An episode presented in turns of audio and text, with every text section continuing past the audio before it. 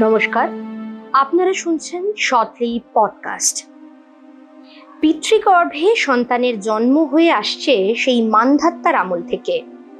কলমে সুপর্ণা সাহা, কণ্ঠে জয়িতা চট্টোপাধ্যায়। দশ মাস দশ দিন সন্তান মায়ের গর্ভে থাকে এবং তারপর পৃথিবীর আলো দেখে বলে সন্তানকে মায়ের নারী ছেঁড়া ধন বলে। প্রাচীন এবং চিরসত্য উক্তি। মতান্তরে কোনো হেতু বা প্রয়োজন কোনোটাই নেই। শুধু আমার প্রশ্ন, সন্তান কি শুধু মায়ের গর্ভেই জন্ম নেয়, নাকি প্রয়োজন মাফিক পিতৃগর্ভেও জন্ম নিতে পারে? এই রে, পাগলের প্রলাপ ভেবে এক্ষুনি লেখাটা বন্ধ করবেন না, প্লিজ। বরং একই রবিবারের দিন তার ওপর লকডাউনের বাজার। ঘরে বসে বসে আর কত বোর হবেন? এক কাজ করুন না। টুক করে বরং চিলে কোঠা থেকে মান্ধাত্তার আমলের পুরাণ টুরানগুলো একটু খুলে বসুন দেখি। এক্স্যাক্টলি এই মান্ধাত্তার আমলটাই আগে খুলুন। প্রাচীন সূর্যবংশের রাজা যুবানেশ্বরের কোনো সন্তান ছিল না। তাই বংশ রক্ষার জন্য পুত্রলাভের আশায় বনে গিয়ে তিনি ঋষি মুনিদের কাছে প্রার্থনা করলেন।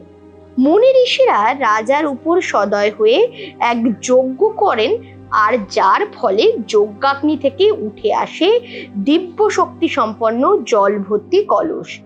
যে জল পান করে রানীরা গর্ভবতী হবেন। ঋষিরা সেই কলস সুরক্ষিত রেখে সারাদিনের ক্লান্তিতে রাতে ঘুমিয়ে যান। এদিকে রাজা মশাই কিন্তু সেসব কিছুই জানেন না। গভীর রাতে তার জল তেষ্টা পায়। সে কলসি ভর্তি জল দেখে তাই খেয়ে নেন। ব্যাস, আর যাবে কোথায়? সেই সত্যযুগের কথা, রানীদের বদলে স্বয়ং রাজাই গর্ভবতী হয়ে পড়লেন। আর একশো বছর পর তার গর্ভে জন্ম নিল এক পুত্র সন্তান।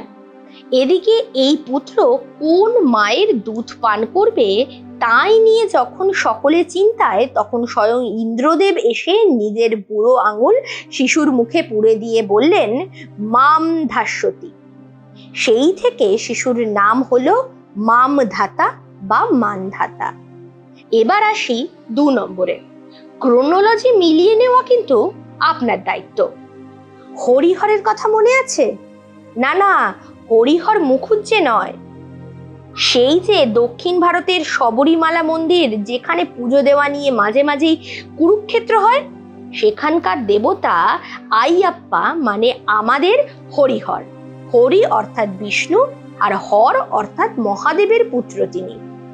মহিষাসুরের এক বোন ছিল মহিষিনী নামে। তিনিও দাদার মতন ব্রহ্মার বর পেয়েছিলেন।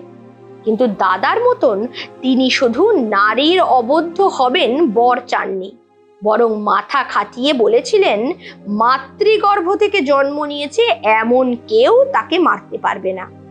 তাই মহিষিনীকে মারার জন্য ভগবান বিষ্ণু আর শিব জন্ম দিলেন এক পুত্রের, যিনি কিনা হরিহর নামে পরিচিত। সুতরাং এবার বুঝলেন তো ব্যাকরণে যেমন নিপাত নিষিদ্ধ বলে একটা ব্যাপার থাকে, তেমনি মানুষের জন্মের ক্ষেত্রেও ব্যতিক্রম থাকে বই কি?